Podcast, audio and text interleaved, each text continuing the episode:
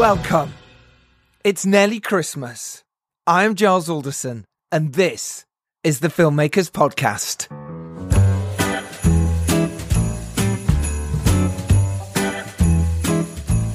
Welcome to the show. Thank you so much for listening. I hope you are having a fantastic build up to Christmas. If you're listening to this after, I hope you had an amazing time.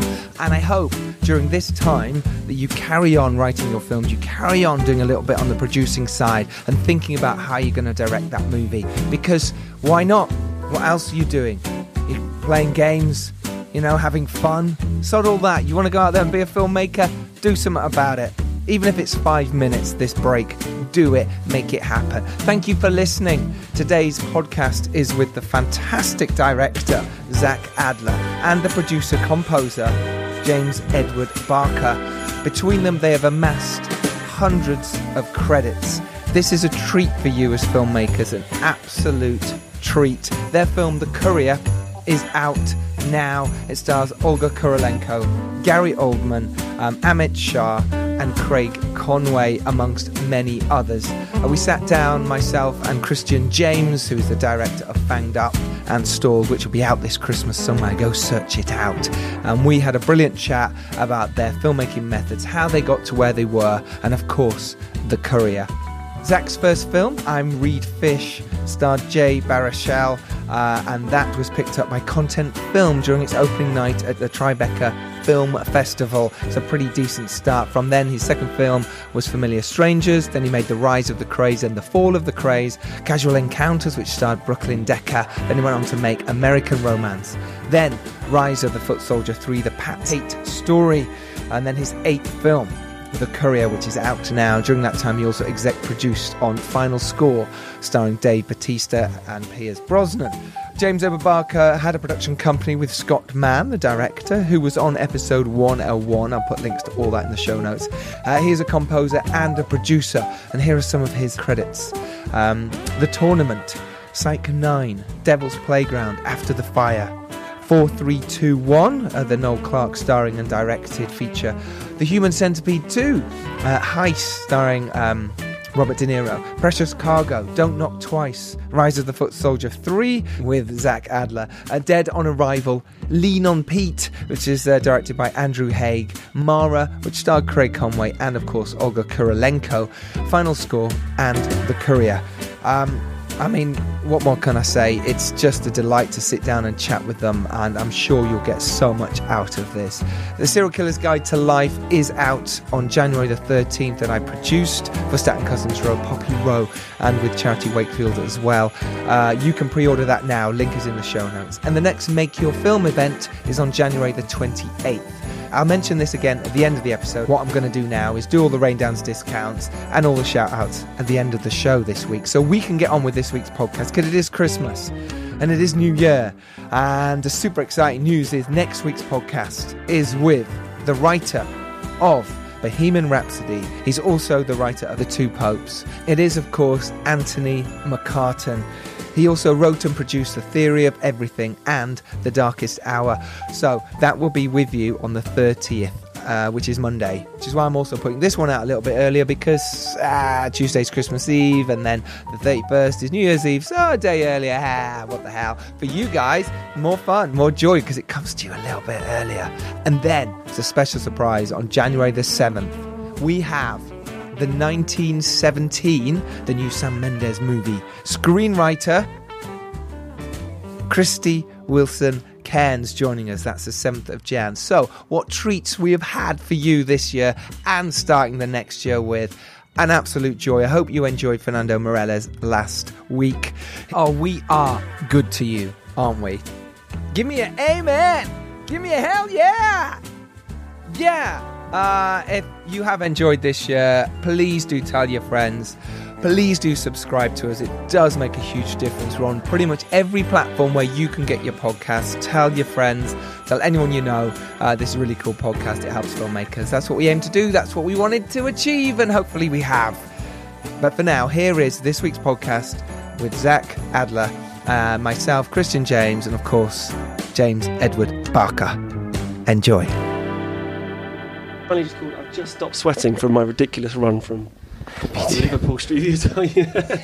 I'm Might okay. take this off actually. Do it. Do it. It's Strip, a lovely strip, jacket. strip, strip, strip. It's not going to work for a No, podcast, is it? no. Here he is. James is joining us coming down the stairs. No, no. No, well, James, you're fine. we, we've started in our own unique I'm way. taking of my podcast. clothes off. That's how we're That's how we do it. So, James, you like to pop your trousers and your top on the side, and then we'll. Uh, And if you could dance Just- for us. So we are in. We're in the cinema, um, yes, or the screening room at the.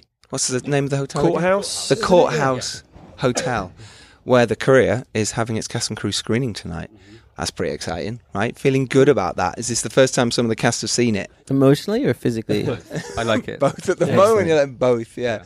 well, f- thanks for having us on the It's on a- the show. It's a real pleasure to have you both on the film. Yeah, Podcast it's great. Thank, Thank you. you. No, thank you. So go on, Zach. no, no, you're thank you. Ex- gonna, no, no, we're going to keep keep doing No, thank No, you. No, No, guys, um, really, Happy Christmas. Thank you. Uh, C- CJ is joining me as my co-host Howdy. today. How are you doing? I'm all right. I'm all Good, right. yeah, good you see look good. You sweated because you ran from. Uh, I ran to get here, so I'm really stinking, really sweaty. I might have to take off a layer in a minute, but at the moment, I think my God, lower then you're layer. Gonna, then they're going to make me sweaty. Well, Let- my underlayer Yeah, is exactly, a white it'd be so t-shirt, nice. and I think there might be patches. Yeah. So Ah. we've, that's we've what I'm asked them sparing. to put the aircon on in here.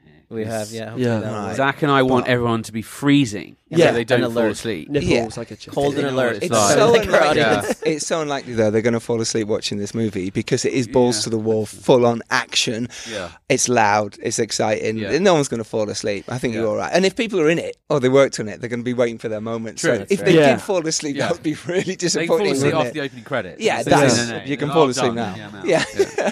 um, I think it'd be really nice to talk about how well me and you met. It's really nice. I worked on the Krays as first AD on the sort of pickups section, didn't I? I came and joined you. This is how we met. I remember what I remember about that day too. Is the funniest thing was you and I showed up like good half an hour before any crew. Yeah, I did find that really We weird. Was, it, location. was, that, was the call time? Was Yeah, that the yeah, call no, time? Giles and I got there call time, and then we're like, Everyone was late. Everyone was late. We're like, I didn't understand what was going on. I thought, and I was like, what, "What's going?on? You went, "No, it's Just- it's." nah." I was like, "Okay, that kind of shoot. All right, all right." And were you could have because you were at the tail end then of your of, this, of a two film shoot as well. How was he at that point? Was he quite? You know, I think you were quite uh, fuzzy headed and that kind of right. Dead let's just inside. get through. Yeah. d- Dead inside. yeah, I did some other pickups that you weren't there on, so Yeah. that also maybe How did says that work? in the Surely- relationship. I went to India. Oh, did you? I was like, I was like, fuck it, I'm going to India. Because we did, we did the cut. We did, we cut two movies Yeah. back Actually, to we- back. We should jump back because this is, we talked about this briefly about five minutes ago. This is quite interesting because uh, Zach took on. Uh, well, I thought I was a real hero for taking on one film at short notice, Mm. but Zach has outdone me. He's done two films at short notice. So how did this happen? So you had these. Tell us what. what Well, it was the, it was the the rise of the Krays and the fall of the Krays, Mhm. and Carnaby and Signature decided to do them concurrently. Mm. Um, and I had done a film uh, that Carnaby was doing the the UK sales for, so Mm. I just popped in to do to check out the trailer, and they were like, they had do you they, do? Yeah. well, they had What- what just you do? the director. yeah, I'm Basically, just yeah. making tea. Yeah. That's exactly what happened. And they You'll do. Yeah. they were like, we just had to fire or we lost this director, and we're shooting of two two. weeks, two movies. What? Um, if you want to do it, Were they grooming you? Yeah. Yeah. In retrospect, this. they were for the courier. They were grooming. Yeah, I don't think if I read the script repeatedly, and that's two scripts as well. You're reading. yeah. But how did you? So were you? Well, they were in hesitant, prep. or- They were in prep. So, so a lot of it was um, sort of I inherited, you know, a lot of cast and crew and locations, and How much prep did you miss? uh, like it. a month probably. So how's that Wow. So jumping prep into was something? I had Yeah. ten days of prep. Just turn up. Ten So days. when everyone knows the project, I suppose you're playing catch up, but they Yeah. know it intimately. Yeah, no, exactly, and it was a little chaotic too because I think you know there was a um, a a separation of the the team of the director and the producer. Uh, so yeah. so there was trying You're the to. bad guy. No, I was just sort of a the good guy guy, who was the there. Traversing a difficult. the guy yeah. who showed up and was like, okay. I'll Yeah. do it. Yeah, exactly. and it took us a little while to get on our feet. I think the first week was was a little. Um, uh, you guys can imagine the first week was a little shaky, and then by week two we were we were okay. rock and rolling. I've done commercial shoots where you have to jump in like a day beforehand, but they just want an act, they want a director on set to direct the actors, and that's it. Yeah. But doing a feature must Yeah. be really. What was interesting about the rise and fall of the Krays is we had, um, I think it was, I want to say 160. Seems too high. We had a tremendous amount of speaking roles. We had lots of small roles, Mm. and essentially we hadn't cast any of them. so we were casting as as we were going, Right. um, and that was interesting and challenging. Yeah. And and often I wouldn't, you know, I wouldn't have much um, Input or time to look at. Yeah, I mean, I would look at people reels, right? quickly and sort of, but you know, certainly meet them on the day Mm. and Yeah. be like, "Hi, you're playing Yeah. a very important character in a very important Yeah, yeah, scene." yeah. And we, Yeah. and we I'm will talk about this Zach, how are you character. doing? nice to meet you. Come and jump in on this. And obviously, come, coming from America anyway, and having to direct films about the Krays, it's a very English sort of subject. Anyway, that must have been also a bit of a jump, even though I believe you'd heard of them, you knew of that world. So that must have been. Yeah, it was Interesting. interesting. Also, you know, we were filming around the areas in which you know their story had unfolded, Mm-hmm. and everyone has everyone I met had a Krays story, and it was really interesting. You know, to we'd sort of loosely base it off, you know, uh, one or two books, um, but you would have a an event that happened, right? So you had the the the murder of Jack the Hat McVitie, Yeah. but you would have like two or three firsthand accounts that are totally different. So it was interesting as a filmmaker to kind of try to figure out what probably happened, what Yeah. works in the film, Mm-hmm. what. But like everyone was like, you know, people just, everyone was like, my uncle knew the great. it was like Yeah. my aunt, yeah, she yeah. said they were lovely. you know? Lovely people. You meet a lot of like people from the background. Yeah, I did because we shot it. Real Um, life. yeah, because we shot in uh, well, Some of the pubs as well. we shot in some it? of the Yeah. pubs. We shot in the Blind Beggar and Oh, stuff, wow. but we also shot in um, like Peacock's Gym and Canning Town and stuff. And yeah, we had a lot of a lot of stories. a lot of stories. But the film, it's a Rise of the Krays and the Fall of the Krays did blockbuster numbers, didn't it, for signature? And it was just fantastic, right? It was a big epic.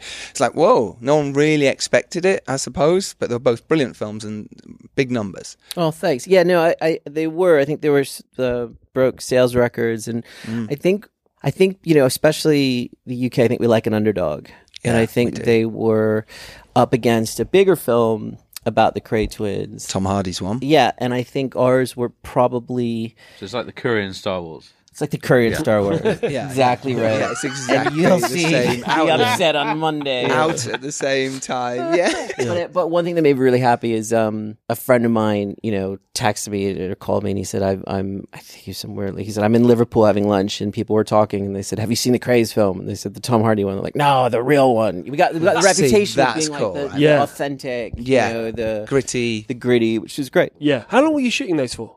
We shot them uh, probably about two months. And did you treat it as one big film? Were you, or was it this is film one and then a break and this is film two? Or how did you? Well, we what, what was great about it is in a way we treated it like one one big film, and we were able to um, sort of block shoot, and we were able to use the same location, Yeah. and and actually, I, you know, it was it was really great in a, in a, in a lot of ways because of that. And I think um, I haven't done television yet, but I think that would be something potentially you know exciting it, because not only do you get to sort of have a compound of production value, um, but also the characters. Doing two films back to back, you have a bit more time to sort of really try to start to like build that, you know, that arc and get to Yeah. know them. That was I, me- cool. I remember speaking to Simon Cotton and Kevin Leslie, who played the leads in that film. Yeah. And Simon's written um, a My Knights of Camelot film, and how interesting he said it was at the time, not knowing what what film I was in. So he'd be like, oh, "Am I doing? Am I doing the one or am I doing the four? Rise of one? I don't know today." And just sort of Yeah. what my character's arc is. No, I thought that was really You know, interesting that was an actor. that right? was Yeah, yeah. confusing for for us because like you know how it is like in your your you're hard enough script, anyway, You're like you all want to be on the same page, Yeah. literally, right? So you're like you have a page number and then you have colors, right? Mm-hmm. So you're like I'm on 173 blue, scene one B. I'm on one, and then you're like, wait, which film are you doing? you're like, two, I'm, you know. yeah, because I was in the other film, which is great. And you two met, uh, James. You met on. You worked on a film together, but yet you'd made like thirty.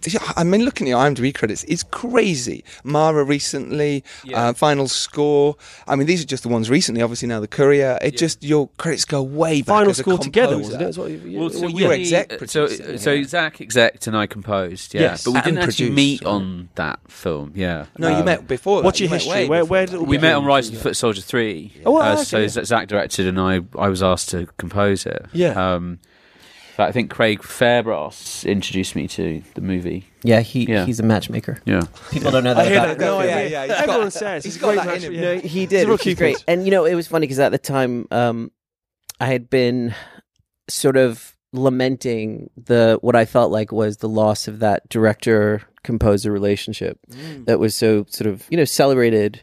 Um, I feel like maybe that isn't talked about so much or encouraged so much. And I, I kind of was made an effort or made a decision that I was going to try to find a composer that I could really collaborate with, um, because it's obviously so important to a film. And I and I found it in James, who's this brilliant, talented composer, and um, And he's it's right true. there. But Yeah. what I had, have to what- he's- he's sitting right next to me, and he hits me. But what I didn't know is he had this whole other. I had no, I had no idea that he had this whole other um, uh, life and career as a producer. Yeah. Never, Which- never let them see you coming, Zach. That's right. you obviously you started off as a composer and you were Yeah. making music, and then you sort of made the switch halfway through to sort of start producing. Was this out of necessity? Well, so my dad um, was chairman of a company called The Works, which Yeah, mm, back in like 2005, 2006, it was their heyday, and Mm. they had distribution and sales, but they also had a hundred million dollars, I think it was, from the UK Film Council, which at the time was like unheard of. Yeah, it's unheard of now. Unfortunately, they pissed it away on art house films and, and, Okay. and lost a lot of money. But uh, so, but I had this amazing opportunity. You know, they're a public listed company to like sit on the board every week and just like listen as a proxy and sort of just listen to how the business sort of works. And you know, I, yeah, I was doing a lot of films as a composer, and, and uh, once you sort of build up these relationships with directors, you know, you're like, well, what do you want to do next? And I'm like, well, I'm doing this, but I'd love to do this, but no one's helped me. And you're like, well, you know, I've got a little bit of cash I could put into development. Why don't we go away and maybe develop that script together? So that's how I sort of started doing it really. And, you know, I financed a couple of shorts as well. Um, What did you get out of it? Did, what did you learn from that in terms of mm, just know- building up the relationships really like Sure. yeah i mean i mean what what i got out of it was yeah the background to the you know how to build the backbone of a feature really um and then uh, you know the first feature well actually i did an extreme sports film in like 2006 i think called the Because you're chaos so theory sporty. well, I, well, I'm not, but I'm a big, I'm a big it, extreme not at all. skier, and and it was about extreme boating actually, like Okay. kayaking. It was crazy. They were going off waterfalls. Anyway, Yeah. That aside, one guy lost an eye actually. Uh, wha- uh, Oh. that aside, um, the Is that on um, your crew or? no, it's one of the boaters. They were crazy, man. Like Really? literally, Right. one guy broke his back, one guy lost his, lost his eye. That's good drama. I was like, Jesus, it's a good good job don't drama. have yeah, insurance. yeah, Um, yeah. Filmmakers in the room. I'm standing. Are you like, are you like I'm going going to score the shit out of you? Yeah. Oh, I'm going to. Honestly, it was, it was mad. It was it was like guerrilla style. you know? Yeah. Um, and but yeah, the first feature that I sort of really sort of started develop, developing that came to fruition was four three two one. Noel Yes, Clarke's Noel film. Clarke's Um, wonderful film. Yeah. Yeah. Um, so yeah, so that was that, and and then I I hooked up with a guy called Scott Mann Business. We know wise, Scott, not man. The otherwise. No, he's been Um, on uh, episode 101 of this podcast. If you want to listen, I might put a link in the show Yeah, notes. I so think, do I think. I remember him Yeah. doing that. Yeah, Yeah, it's brilliant. He's Yeah. fantastic. Great stories about Um, De Niro and the work. Yeah, it's, Yeah. it's really good episode. And then, um, you know, he and I made a bunch of films together. We made um, Precious Cargo. So I made like a, you know, a few things with Scott, and then we de- we decided, uh, you know, it's very amicable. We decided to part ways about a year and a half ago. Mm-hmm.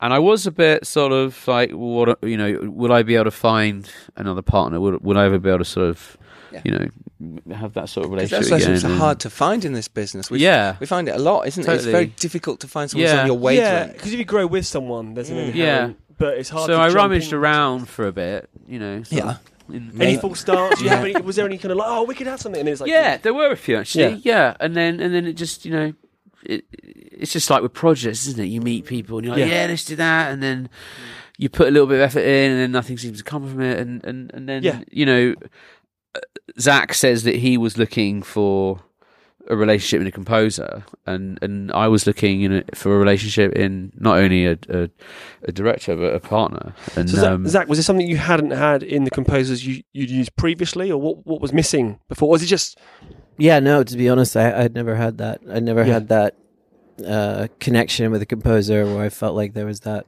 And it's a hard thing to because I've bounced between and, and back to an old, back to previous ones and then to new ones, just because sometimes with projects they're not the one your default ones aren't available. So and it's quite weird having to describe music or talk. And I'm not particularly my musical grammar is pretty crap. yeah. So I have to end up singing something or describe it in a very roundabout Yeah. way. So having someone that kind of knows the kind of stuff you like, and you know, if I play this, it's not, you know, hopefully I won't offend you. That's a kind of, and it's hard to it takes time to find those it, things. it, it really does, and I think it makes all all the difference. And you know, it was interesting with the courier is that because James and I were were working together from the very first step. Mm. Um, I spent more time with Zach than my wife Yeah. in the last year. Do you know what I mean? So yeah. Healthy. by the time I got to write the score, I just, I just, Well, I just knew. Yeah, you Yeah, knew but- what sounds he liked, what he Yeah. wanted. Yeah, like before, as I was writing it, I was like, I don't need to play him that because I know he's not going to like that. that- you know I mean? how many Yeah. how many goes That's did you do? shit idea, Nah, James. Don't do that, James. Terrible. and that's really it's hard to find that and i think it's Yeah. it's it's really valuable and, and i think also the, part of the process was that the score was sort of integral um to to how the film w- would unfold so Mm. there was a sense in the opening where um gary oldman's character uh, the villain was a the uh, master manipulator and a, and a and a puppet master, and his plan was working. And we see the plan unfold, Yeah. and then Olga Kurilenko's character uh, is the fly in the ointment. And so the moment that she doesn't do what she's supposed to do, according to him, which is die, um, there is a, a, a strong shift in the score. And so that's something James and I um, basically wrote together and planned out. So it had that it had that real, you know, the score was was, was really organically part of the storytelling process. So with the film, with the courier, it, you've expertly because as filmmakers, you can often smell when other filmmakers have had a big name Yeah. for I don't know a couple of days. I don't know how long you had him for, but I, you've disguised. Well, if it was, yeah. Yeah. it's disguised really well because you kind of. I think I subconsciously Is that look for because of those the three costume changes. Was that- yeah, that might have been it. It's Genius. The different way the patch was Yeah, I moved think it's around also- his face. In my Bruce A Willis film, I don't think he had one costume change. yeah, the, the, Just a vest. oh, we're, we're talking here. Sorry, you're- carry on. Yeah, You carry on. Carry on. We'll just split this up. We'll We got. Do you know the what? We got a review the other day that said, "Love the podcast. This is amazing," but you lot keep talking all over each other. Oh yeah, no, well, we, yeah. we always say like we always again whenever we pr- you know whenever just put our preamble before the podcast we sort of say oh we will talk all over you and vice versa because Yeah. we'll just like scramble to say We should have Whatever. a fork each, and then if we feel the other one's talking, Not you a could prod just, them. you- Yeah. just, just jab them. A Yeah. duel. So you guys have yeah, a or fork, and yeah we you have just a hold fork. have this yeah, meeting. we have- well when I listen to other podcasts they're always really they're really professional and they take time to listen to and I, I don't listen to anybody I just want to say my thing Yeah, I just quick want to say it. yeah I've got an idea People are all right with that. Do you know what I mean? As long as the questions are forthright Oh, I don't know and about people answer enough, it's but it is fine. lovely chatting with filmmakers. Yeah, more so than when you do is a- There is an understanding about the Yeah. process It's that not, you it's guys not have. stilted. Oh, No. going back, I'm, I was making a really intelligent. You were point making a point. about- Please, and I want to shine light back onto the point. I was making about Gary Oldman. So, how long did you have him for? And what was yeah? Because you just for six six months. Did And- six and months Oldman lived- He lived with me and James. because because he is it's all about um, preparation. Oh, so really? he like he he likes still- to give a year uh, with the filmmaker. he know should move in with you.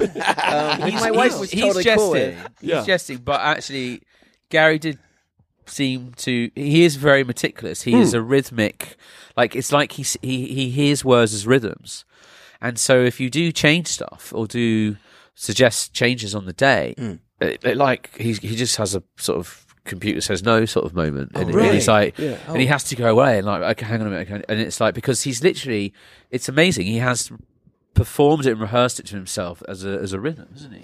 Yeah, I think he's you know he's a genius, and I think he's one of the greatest living actors. And I- and I do think that he, I think James is right. I think there's a musicality to Yeah. how he understands language. So it doesn't serve him to change things. Um, on, on the day because he does actually put a tremendous amount of preparation uh, into every role every role he plays. what was fascinating, I think, with him is, and CJ touched on this, is how it felt like it, you were with him the whole time. Yeah. It's like we kept coming back to him, we kept That's being good. in his world, Yeah. and it didn't feel like you had a short amount of time, which I imagine that. you did because it's Gary Oldman and he Yeah. costs It was a lot three of days. money. To three days. Okay, Yeah. good. Three yeah. days, you Three shot all that in three day's days. Prep. Yeah. That's pretty He's impressive. in it a lot as well. yeah, yeah. And I was sort of waiting for the because it's. I mean, I'm, I'm guilty, but we both are of that. Here's your higher paid star who Mm. sits behind a desk for you know half a day and like right got that stuff or cup you know, but it didn't feel that. It felt That's like you good. were blocking and and he was part Yeah. of the movie and the stuff you were shooting. So what you're cutting back to when you came back to Gary, 'cause I can call him Gary now. I know him pretty Gaz. well. Yeah. I know Gaz. Gaz, G man. Um, when you came back to me, it was fitting in with what you'd shot elsewhere. Well, I'm glad that worked. Yeah, we, we, we made an effort to keep his character and, and his performance, you know, very much interlinked throughout the story and, and feeling integral and not feeling like you say that he's just sort of popping in. Which is funny because re- you know, really, when he had three locations for Gary, you know, we had uh, where he shot Frank, and then um, spoiler alert, and uh, and then and then in the cathedral, and then in the apartment. And Yeah. that's it. Yeah, yeah. So we shot it all in London, and that was um, Made it green look like screen. New York. Yeah, Oh, right. Yeah, so Yeah. that was kind of Wow. actually hard fought um, because I really wanted his character to be a New Yorker, and I wanted it to have that international scope. Yep. And um, we didn't have the resources to to shoot in these different locations, so we we used um, green screen for the exterior and the interior, and then. Um, had a, a plate shot in New York and uh, was was put in the VFX, um, and I'm really pleased with how it looks. I think it I think I am, it, yeah. it Yeah. it looks like it's New York. It really does. Yeah, I, I didn't- totally buy that. So, How was it working with Gary then? You said he was, you know, he was sort of meticulous. He thought about it when he comes in. How was his, the process as a director working with someone like Gary for you? You know, it's it's it's a big star. What was what was You your tell process? him the accent story. The accent. Oh, did you just yeah, go on. tell Yeah. us? Tell us all. Come Well, on. tell us so we can, you know. It's fine. It's good. um, the, I, apparently, um, he, he his character Gary Oldman with an American accent somehow is more. What's the word? Oh no, Uh, I didn't mean that bit, but yeah, okay. Go on. Go on. Oh, you- well, well, how else would I tell that okay, story? fine. Okay, fine. So, in order, You in order, literally can't tell that Okay, story fine. Okay, I'll tell No, that bit. te- tell the story, and then I'll- we can work out how to I'll retell get in trouble. Yeah. I'll get I'll get in trouble for that bit, and then you tell the, the, the good bit. Yeah. So, uh, um, I'm not sure Yes, there it- is a good bit. there is. It's, it's fun because, like, you, yeah. Uh, There's a lot. You'll of, know it when he comes up, and you'll hit the punchline. you That's what created a lot of drama here. We'll probably pop to an advert right now. Yeah, right now. Come Yeah. back after so no, basi- basically, it's it's that Gary with an, with an American accent Yeah. is is worth more domestically. Um, I see. But that's not like that. That's what was driven. That's what was driving the finances behind that decision. Mm-hmm. But what was it, it was a creative decision that Zach always wanted him to play with an American accent because it was based on American characters, like Yeah. real life American characters that, that Zach knew. I got very close with Doug, his his manager, and and and Doug was basically like, you know, not even Chris Nolan knew what accent Gary was going to play on on on Batman. Right. You know, you find out on the day. yeah. Yeah. And, and and and we were like, really? Oh, shit. Okay. Um, if that's so- Chris Nolan, what's he going to do here? I yeah, mean, and so you know, could a Scottish dance, mate, and and and, and and it was just like the, we had we had the financiers sweating, didn't we? Um, Well, there was a certain amount of pressure to that he would have an American accent, and yeah, James is right. It it was always intended to be, and I I had yeah. No, no, no, no, no, go on. Oh, I was just gonna say I had um this conversation with Gary Oldman over the phone because I was in London About prepping, weeks, and he was Yeah. in Los Angeles, and we were talking about the script, and we had a we had a great long talk, and I was telling him about the character and how I loosely based it on two people, and I knew I was supposed to in that conversation sort of confirm that it would be an American accent. However, That's when I had my fork. I was to like, come on. to to in order because I had said it's based on two New Yorkers. We mm. talked about the New Yorkers it was based on. For me to actually say out loud, and he'll have an American accent, felt so tonally off. Felt like saying, "Oh, and." Um, Gary Oldman, when he goes outside, he'll be wearing shoes. It felt like a stupid thing to say. sure. So then, when they kept asking me, I was like, "Yeah, I think so."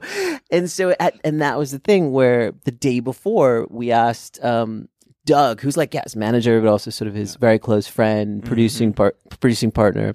I said, look, you know, I'm sure it's fine, but you know, is is Gary gonna have an American accent tomorrow? And he, and he said, well, I have no idea. Oh, he, said, he, said, he said it's not going to be like Italian American, but it, and it's not going to be broad Scottish like Sean Connery. Besides that, I have no idea. Gary's going to do what Gary's going to do, and I was like, right. And I was like, well, and if he is doing, let's say, an English accent or something, is it cool if I were to like give him a a note and and and he was like no he's like "Yeah." he's like Gary Gary is tr- you know he's been doing this for months like he's he's got Rehearsing. he's rehearsing like it is done That's the challenge, is it? When you, when you, I suppose you're working with an actor who's done so many films. Mm.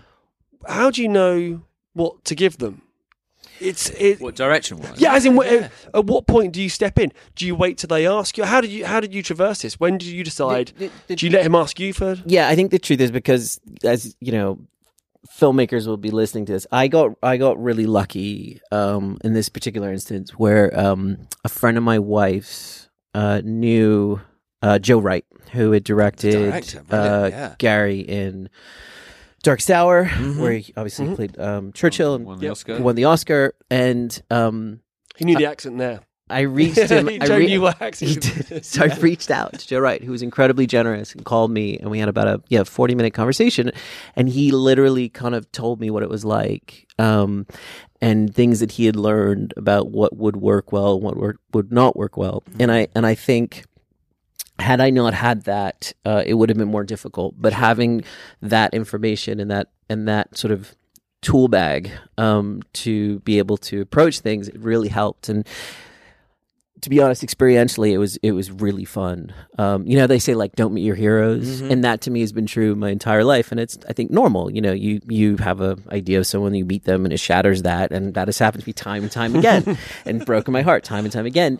Um, Gary Oldman is the only time. Um, Thus far in my life, where Gary Oldman was a hero, you know, from Sid and Nancy and True Romance and these performances, definitely a hero. And then meeting him and working with him, he's more of a hero now than uh, than before, and that's very special. And, That it, and it is really was yeah. a you know a very exciting um, experience. Yeah, But the but the end of the accent story, Yeah. Yeah. Is that we you know one of the finances w- was on set and and he needed this American accent, Mm. and so you know we're like five minutes before we're about to shoot. Holy shit! This is a bit like Billy Murray. Is he going to turn up? Yeah. Not Billy Murray. No, Billy. Sorry. yeah. Billy Murray will Yeah, turn up. Billy Bill Murray Murray. Yeah. up. This is like Bill Murray. Yeah, and he gave Is me a he- scarf once. yeah. What, Billy Bill Murray. Murray or Billy Oh, Murray gave you a scarf. Which one? Because Billy Murray's a brilliant UK actor. and No, Billy Bill- Murray gave me a scarf. I really like him, and he gave. Did you me need a scarf? Were you cold? Was it like, here, have a scarf? He's just a very nice man. It was a summer. it. It was a really hot day. He just said, That means he's trying to strangle you. yeah, That's here's a scarf. What's going on?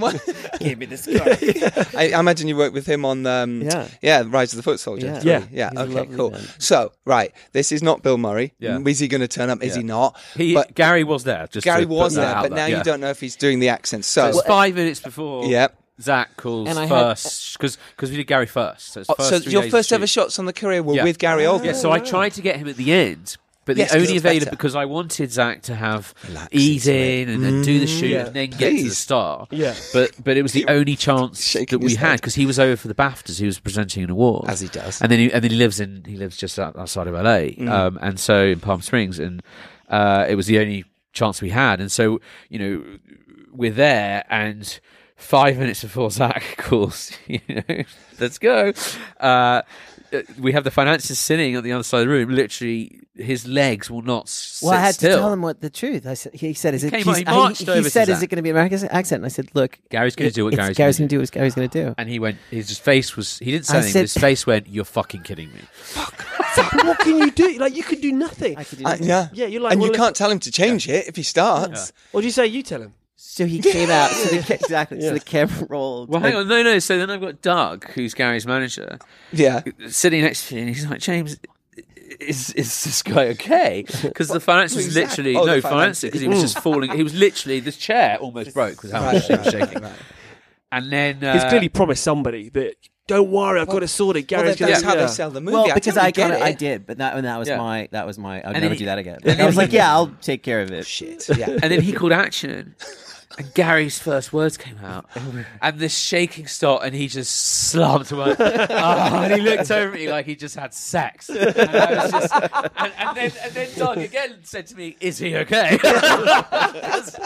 I was just like, "Yeah, he's always like that." That's amazing. That's so good. I, we love financiers, obviously, because they, they help make the films for us and they make things move forward. But so working with Gary was wonderful. Yeah. In those scenes with Craig Conway as well, who's wonderful. I know you've worked with him. yeah, very good friend. Mara. I've scored his death seven times. I Seven think. deaths Yeah, for Craig yeah. Conway. This was the first Yeah. time he didn't die. No, I didn't die in this movie. Yeah, it's the first time I didn't.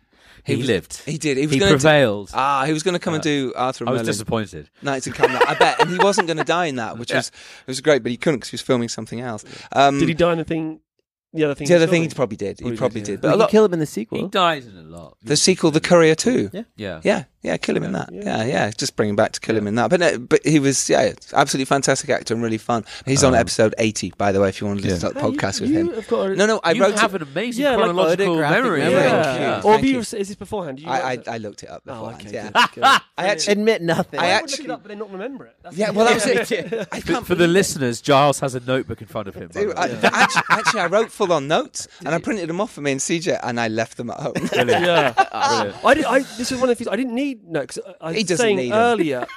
Zach and I, we, showing you up. we I don't shot- need this. I don't do Sexy hair and Giles. everything. Um, So anyway, to, to jump back to so obviously Mara starred O- Olga Kurylenko Yeah. there. Is that how you brought her on board for the Courier here? That was my segue, and my link. Yeah. and we went off. Yeah, track, no, no, so, no, you no, know, no, I, is no, that in your notes? Do you write um, I had it in my brain. That Oh, well done. So thank you. you know, she was incredible in that. Um, I think, I think, uh, like my experience with Olga Primara was that she hadn't had a lot of roles with, um, like a, a huge amount of sort of emotional sort of sort of depth to it. Do you know what I mean? She's she's sort of always asked to sort of play quite straight down the middle sort of action roles, and uh, so when she came on Mara, um, in fact, we we brought her on Mara, and then she left the project, and it then took us two years to try and find another lead, and then eventually we came back to Olga as a last minute sort of because we had the finance sort of then, and we had to shoot it in six weeks' time. We were like, oh fuck it, let's go, like let's just try and get Olga again. She was Yeah. the first choice, and she came back on board. And she just knocked out the park. Like she was amazing, like really intense. The film's amazing. Mara, if you Thank haven't you. seen it, uh, do go watch it. Craig and um, Olga are brilliant in Thank it, and it's a you. Wonderful a film. lot. Should be proud. It's Yeah. wonderful. I lo- I Because I, know like it's low budget, and I, you know, Yeah. in terms of movie making American budgets, it's low. Yeah, But yeah, it was. It's It great. was. It's great. How, let's talk about finance then, because now you're you've, you've moved into that sort of realm. Yeah. Sort of how? What's the tips and tricks for filmmakers out there? Is is people, that's the first thing people ask? Is I want to make a movie. How the fuck do I do it? Because money is a main aspect. What is your techniques? What do you do? Do you do packs? Do you do presentations? How do you speak to yeah, I investors? mean, I think um, you know if if you're a lot of a lot of British films get a lot of backing from um, you know the BFI or, or you know the UK Film Council before that, a lot of indie films don't. But yeah. but but if Yeah, they're yeah. if they're sort of th- in that art house sort of wheel, Yeah. you yes. know what I mean? Yeah. Yeah. yeah. and uh, if they tick all those boxes, and and I guess I always um, uh, made it harder for myself by not making, not wanting to make those sort of films. It's not that I don't appreciate them, and I love scoring them, but they're just not the sort of films that I like. When Scott and I set out, we wanted to sort of really try and bring commercial movies to the UK, um, And and, on have. a and on a budget. Totally, Do you know what I mean? Um, the final score was amazing. Brilliant. Brilliant movie. yeah, Yeah, he, really. he cool. did. He did very well. It was a big film for him, so it was good. Um, and getting West Ham Stadium, was Totally. Well, we, Yeah. we shot at West Ham Stadium for the That, Krays. that was the genesis of that project. yeah, Well, it was- came was it from the. because it's- it's It's it up? Well, because we were there Yeah. shooting pickups. There you go. Yeah. Um, that it was like, hey, That's they're gonna blow this place up. We should make Die Hard Yeah. a football I remember stadium. the conversation with Craig Turi. Yeah, I think I was stood there when they had that conversation. There you go. So that was the element Chewie for passed final on score. it, just saying. But uh, Foolish, we went above foolish his now. head, Sorry, and Craig, uh, we got the film done. Great. So sorry. Yeah, James, carry Uh. Yeah. Well, no. So, so I mean, important I bit. think if you're trying to make commercial movies, it's it's. I always equate it to the Wild Wild West. You know, in that uh, you, you literally you just have to go out there, and unfortunately, in the film world, in when you're trying to make those commercial movies and you and you're independent and you're not in a studio system and you're not with you know the BFI or, or, or system like that, there are no rules. And so, unfortunately, because of that, you do end up working with a lot of sharks and a lot of people who, hmm. you know, it, it takes a long time to Yeah. educate yourself. And there's no way of doing that. There is, you can't go to a school that educates you into how to go out there and find a, you know, an independent financier who wants to make a commercial movie. Um, you just have to you just have to learn as you as you go by. And you know and, and on the first couple of movies Scott and I made you know we got totally fucked over. Um and and you just you just have to go through that process and learn. But in terms of how do I get my film finance it's it's just about going out there but and, and putting yourself out there and, and, you know going out to LA or or or um you know, rummaging through IMDb and, and trying to find people who have made these sort of movies before, and then try and get in, get in a room with them. I think what really helped, like Clive, who was a first time director on Mara, it was really hard to sell him um, because he'd really only done one short before, and you know, it hadn't done incredibly well across the circuit. It was a great short, but it you know just hadn't got that attention that we would have hoped for. Um, and so I think yes, making what we did on Mara and on a couple of other films as well is we put together a like a sizzle really. And i'm not talking about cutting together scenes from other movies and saying this is what i want to be like but actually putting up like 5 10 20 grand finding that money and going out and making a, like a, a a promo of the movie you want to make like you know we're sort of just see who, you- who you can get in as actors. You know craig was great. He he was part of the promo on mara Mm-hmm. There you and, go, know, ended yeah. up being the same role in the film. Um, and so, you know, trying to get a little bit of money and do that. Um, and then make a really, really, really good promo pack. Like for Mara, we, we did, it was the best one we'd ever done. It was, um, and Clive was responsible for this, you know, you know, we gave him direction, but he put it together. Um, and it, and it was literally, it was a diary of, of Kate, as you know, because she's basically like a psychologist in a way. Um, it, it was it was a diary of hers, and it had like you know what she thought about Dougie, and then what is Mara, and all this sort of stuff. And and it just it was it was a really well done, like a notebook style. And I think if you have that and a good promo, um, and then you know you, that's that's how you sell yourself, especially if you're like a first time director sort of thing. Obviously, once your second time, you've got a film to show people. Totally. And what about the financials? Did you, you, you plan all that in there and your waterfall and stuff like that? Is that part of your packs? Yeah, Yeah. yeah, I mean, that th- th- we had a creative pack and a and a finance pack. Yeah, so different packs. Um, uh, I suppose it helps the more films you make as well, in terms of you can go, well, look, this film did this, and look what we made. Yeah. This one did this, so therefore you become more of a yeah, viable option for Yeah. investors. yeah. You have to sell, sell, sell. Definitely. I just want to say, in terms of from a directing point of view, Mm. in, in that sense of, uh, like James is saying, you know, if you if you don't if you can't put together thirty five thousand or twenty five thousand versus a real, Mm. what what I really think is uh, incredibly useful is is is a deck or or or lookbook, and and and I religiously do them for each film. And for a while, I felt, um, to be honest, I was compelled to do them, but I felt a little silly.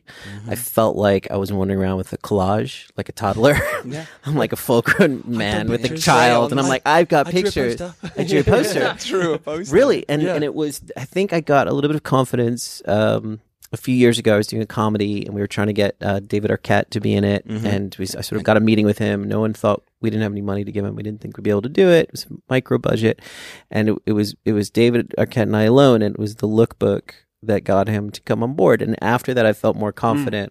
Um, but I do think for cast and for investors that presentation of, of a director's vision, what you want the film to be, is so important. And you don't need money to do that. You you need time and, and, and effort. That's how I got the Dare Made was 100% that. The fact that I'd done the full lookbook, full pack, full presentation of how I'm going to do it with scenes, why, what this means. And then I did a, a sizzle reel as well.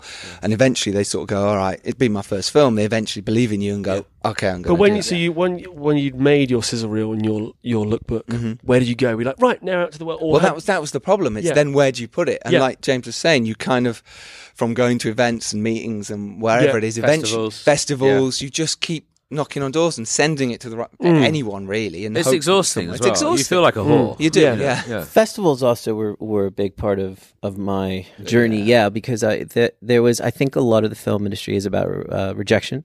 Um, Certainly, when you're starting out, I think it's about rejection and getting a lot of no's. You have to learn how to deal with that. and I think that it and it can be uh it can be you know heartbreaking and soul destroying. But I think what the festivals allowed me to do is you know I did some shorts and they were at uh, Los Angeles Film Festival and um, uh, Sundance, um, yeah, amazing. and these places uh, gave me they, they sort of celebrate the filmmaker and they they encouraged uh, me and friends at the time to crack on and so I think that's a great environment. have you had any either of you uh, moments where you're like, oh fuck it, you know, or has there been you know a lowest moment or a point where you're like, I'm just hitting my head against the same brick wall, or has there ever been a uh, that kind of All the time. Every, Good. every, Good to hear. mo- mo- mo- most days, All the time. Yeah. yeah but I you know And I- it doesn't it, like.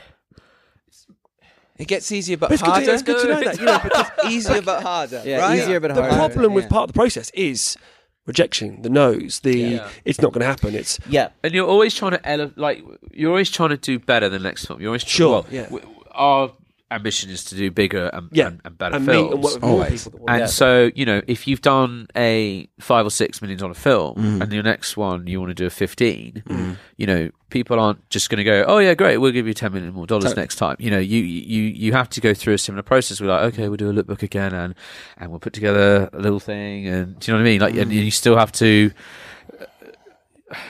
Absolutely. And I it's, think it's, yeah, it's not, it, it's not, uh, yeah. basically what I'm trying to say is, is once you've done a movie, there aren't just going to be hundreds of people lined up going, oh yeah, yeah, yeah we want to do your next one, like Yeah. unless it's like just gone astronomical. Yeah, like, Yeah. like the- Paranormal or the Human Yeah. Centipede, which you scored the second one on. Just to drop that in. that up. Pleasure, pleasure. but I think again, no notes. yeah, yeah, no, no, it's all in you my have head. to you have to love making films and you have to love love the process and, and really not be able to do anything else because there's a lot easier ways to to make a living you know frankly Mm-hmm. and I think also what I've learned over time is there there is a sort of um there there the, there is a, there it's sort of arbitrary sometimes And then you find as well once you've got into yeah one festival, the the floodgates open. Oh yeah, guys, you sorry, we can you can talk. Uh, do you need to? I might have to go and yeah, if that's all, sorry. Of course, Yeah. because it's your I don't screening want to. tonight. No, I no, know, that's- this has yeah, been this is brilliant. very be part fun. of the conversation, Yeah. James. Any any closing no, it's thoughts? good. Any uh, what can we ask? What, a little bit of advice, last bit of advice yeah. before you shoot off and go get a pint. Um, just yeah, like uh, to, be honest, I I can't stress enough just about whether you're a composer or or or producer trying to put something together. Just put yourself out there, like, and it's it's hard because you know you've been scrounging around for years anyway on no money, but you know sometimes just just trying to put together a little bit of extra cash just to like go to America or go to Cannes or go to something. You know, like the festivals are great because um, uh, you know everyone's in the same place. Yes. You know, you Cannes hit the American, the European, the Brit- the British film industry all at the same time. Yeah. Um, If but you only had the money to do one this year or next year, what would you do? Good What would be your your question. uh, all, all, all everything on black? everything on black. Yeah, Um, AFM I'd say I've never been, but I'd Yeah. say FM. Yeah, let's say It's AFM. better than And can. But AF, yeah, AFM is very different in that. Um, It's more of a market, though, isn't it? yeah, it's it's, it's a purely market thing, Yeah. but everyone's still there. So if you wanted to try and and uh, I mean, the only problem with FM is that because it's a market, everyone is selling. I think, well, they're selling at every market all the time, but it can get too busy. So you know, people will cancel and stuff. So I think in the I think just after FM, like towards the back end of FM, as things are slowing down, head Yeah. out there. Do you start meetings before you go or when you get there? Um, before you go, yeah, before you go, but Good advice. but leave room. Yep. Like always leave room in your schedule because you will always meet someone. You'll Mm. go out for a drink one night and they'll be like, "Oh, you should meet Jeff." Yeah. And you're like, "Oh, cool, what's Yeah. Jeff?" And then you meet Paramount Jeff. And you're like, president. Yeah, yeah. Jeff will be like, "You haven't met Roger." And you're Yeah. no, and he'll be like, and you're like, "I don't have any time left." You know, And you're sorry, like, Jeff, "Well, you're I'm a on a dick." strict schedule, and you're not. Yeah. Yeah. So I like you plan a few, but spread them out, and always just be prepared that that your schedule will change every day. Uh, but yeah, Amazing. James Edward Barker, thank you. Thank, Thank you you, so guys. much. Thanks, absolute pleasure. Let's CJ, and thank you, Giles. Really appreciate it. My pleasure, man. and Thank you, Zach. thank you I'll be Nice out in five you. minutes can you just make sure the posters are up Um, that's what I'm. thank One of you my. Keep your mind. This is all He's still This producing. He's- He's still working. Still producing even now. Cheers, James. Cheers, James. So yeah, let's jump into the Courier then real quick before you've got to go because it's a big screening tonight. Cast and crew. We don't want to hold you up too long, but I love the film. I thought it was like I say, balls to the wall, action, just so cool. And Olga Kurylenko was just so, just I couldn't believe how much she got beat up and kept going. I was Yeah, like, and it's really oh my god, It's a good way. You know what I mean? yeah, it's like gory and all the Brilliant. It's uh, and there's some really good. Like there's some very very inventive and oh that's a that's Yeah. a, a genre. Um, some of the kills in there are really imagine, imaginative. oh cool But yeah before we get, just jump back on how it, it actually came about, how the money happened, how Yeah. it actually became this brilliant film that what it is. Well, it was it was offered to me uh, by an, a producer uh, named Andy Prendergast who'd been developing it, Mhm. and um, it, I thought it was. Uh, I thought I liked the script. I liked that it was something that would work internationally. Yeah. Um, you know, I'd been doing these British gangster films that are great, but they really only really really work in the UK. Um, so it had that that scope, that international appeal um, as an action film. It was a clever script, but the the main character was a was a guy, and um, it was really a signature that got behind the idea of um, of the courier being a woman, See, it's a great idea. and that changed right? everything for me. That Yeah. made it so Yeah. much more interesting because it, it really gets to you get to play with the gender dynamics of Mm-hmm. you know.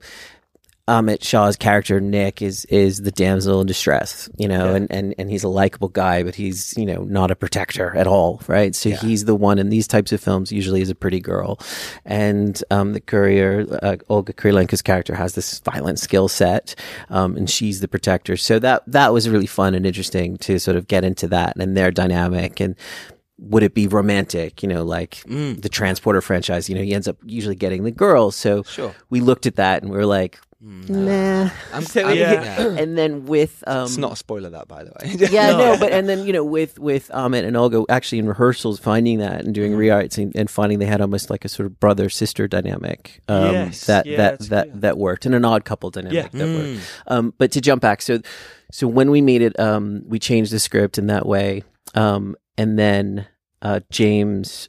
Um, you know, got Olga to meet with us, and, and she came aboard the project, and then um, That must have been a great moment, right? When you, you meet Olga and she's fantastic, and she's like, "Well, yeah, I'd love to do this." No, it was extraordinary. And, it- and I think, you know, I won't get used to it as as a filmmaker, but Olga was my first choice to play the courier, and she said yes, and that was you know very exciting. And then Mm. Gary Oldman was my first choice to play Ezekiel Mannings, and and he, you know, said yes. Um, and that was, and then we got Dermot Mulroney, who Totally. you know was like always. Oh, just worked brilliant. Dermot. And then great. it also, it's good to hear you got some rehearsal time as well. 'cause Yeah. that, again on Yeah, no, James was great. He fought for that, but and- not with and- Gary. no. well, we had, you know, we had like a sort of day where we, you know, we, we walked through the locations and and, oh, so and he, we he came to set or we like Yeah, Oh, just Yeah. didn't do accent at that point. Just just no, yeah, yeah. We're not going to do accent. you're still trying to make- Do you wanna try? Try a little bit. a little just to yeah, do you want to do no? He's like, no. How long were you shooting for?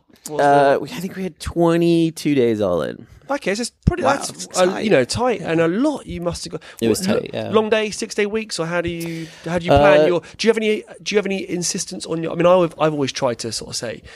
It never works. I've only had it done once, but try and do five day weeks, but really long days. Yeah. because cool. But I've, and it's actually a quite. A, it works out better. But Yeah. um, I did a mix on nights. Yeah, we did a mix. Did you? Yeah, yeah, Yeah. and that worked, really worked. I The think mix you- works. yeah. I think if you give your crew a weekend off, it, they can Crew come back more it. revitalized. Yeah, I find six day weeks can be tough. Mm. People just feel um, everyone don't feel- reset, do you? everyone gets No. too tired. yeah. yeah. Um, And you did six on this on the. no, Courier. we did we did uh, uh, what do you call it? Fortnight splits. Where Okay. Okay. um, Yeah. where you so and you know the we I think the I think what we one of the things we did right on the couriers is we had um we we kind of had to for the schedules we we did split units Mm. um so we had a we had a, a second unit um and and by the end because you know we got a little behind Yeah.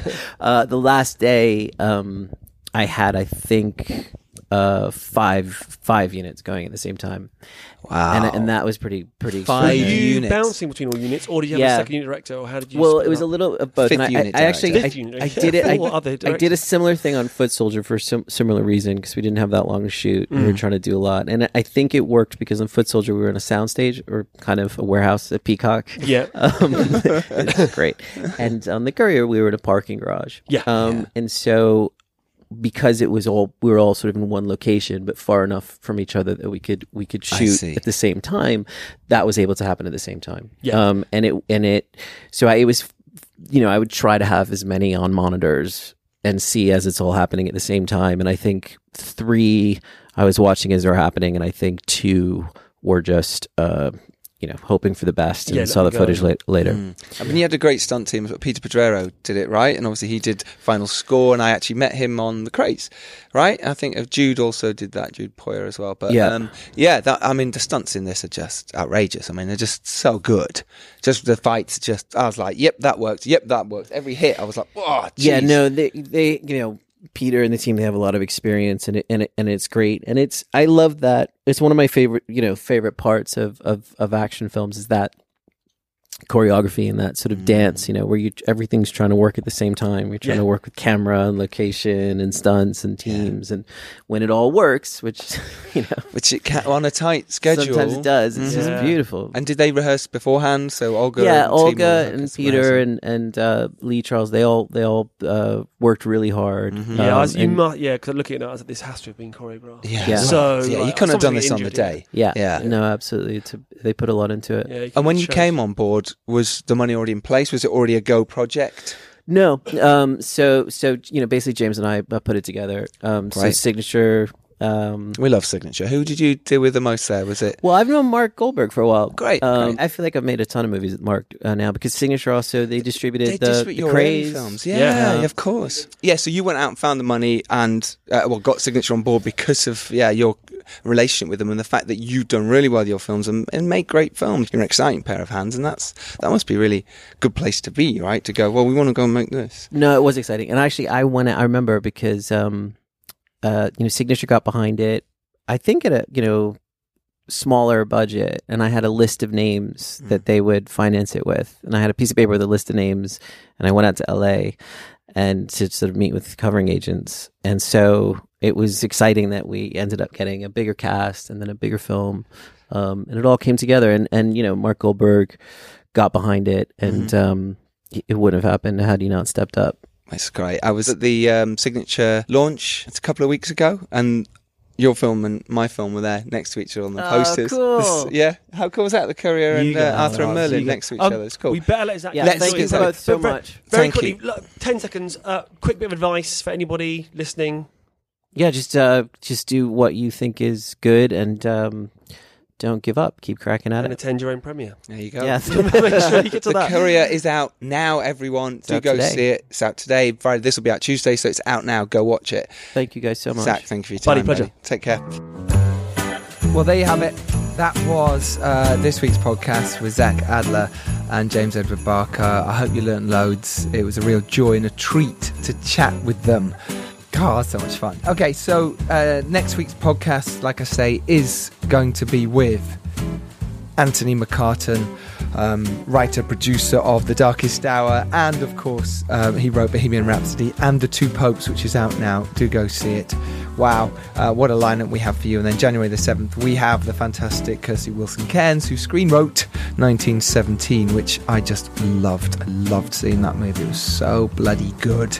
Uh, for those of you who are looking for the discount for Raindance, um, we have a really cool offer for you this week because there's been no better time to go make your movie but your bank account says otherwise right that's one of our main issues is the problem but in this low to no budget class at Raindance you'll be taught to create a film from concept to distribution with little to no budget it's going to be a really really cool course uh, use l-o-t-o-n-o film 20 Lotono Film 20. Uh, who wrote that? Bailey, come on. Bailey at Raindance, that's a tough one. The link is into the show notes to that. Uh, L O T O N O Film 20. And you can get 20% off that course and you can start your New Year's resolution in 1080p. I like that. That's kind of cool. Uh, and that date is, it's over one weekend and it's Saturday and Sunday, the 17th and 18th of October. So it's ages away. So you can prepare and build for that, but you get 20% off. Uh, so it's a big weekend course. It is nice price, so therefore that discount is properly worth using. Um, and the link to that is in the show notes. I'm not going to read that out again. Um, shout out this week go to Tessie Anderson, Torsten Collinge, uh, Diane Knight, and Neil McKinnery West, who has a new GoFundMe page for his short film Asylum that he wants to make. It's a proof of concept for his next feature. He made the film Containment, which is a really cool sci fi indie film, and he will be appearing on the podcast next year in 2020 as well. And to remind you, A Serial Killer's Guide to Life is out January the 13th. I will be peddling this a lot because I do want you to support. Staten Cousins Roe and Poppy Roe will be on the next Make Your Film, which is on January the 28th, talking about how they made A Serial Killer's Guide to Life. And obviously, I can join in because I produced the movie, um, which was so much fun, uh, and how you can go make a movie on micro budget and go out there and do it with crowdfunding and the help of your friends. You can do it. It's not impossible. Um, make things happen. And like I say, Make Your Film is on the 28th. They're our first guests. The second and third guests will be announced very soon, but do not miss out on the early bird tickets if you want them. They're only seven quid. I mean, it's nothing. Seven quid. Great networking night in London. Learn about indie filmmaking and Hollywood filmmaking. What have you got to lose? Listen, go out. Have a great holiday season. Do it wherever you live in the world. I know it's not Christmas for everyone, but it is the holiday season. And if you get a chance to write and create during that time, do it. Don't sit back. Don't just go, oh, I'm just going to watch Netflix again, unless you're watching the two popes, which you're allowed to do. And of course, unless you're watching The Courier, which of course you're allowed to do. But maybe think when you're watching those films about how they shot it. Think about how they how they got the money for it and how you can do that too. And you can go out there in 2020 and make your film and make it happen. Believe in yourself. I want to hear about your success stories. Get in touch with me at FilmmakersPod or at Giles Alderson and stay in touch. Let me know what's happening. You can make your indie film, but know who your audience is and get out there and do it. And remember, if you're lucky enough to rise up and do well, it's your duty to send the elevator back down. Until next Tuesday, which will be Monday. So until next Monday, um, have a good holiday break. I love you all. Thank you so much for supporting, and I'll uh, I'll see you very soon. Bye for now. We wish you a Merry Christmas. We wish you a Merry Christmas. We wish you a Merry Christmas and a Happy New Year.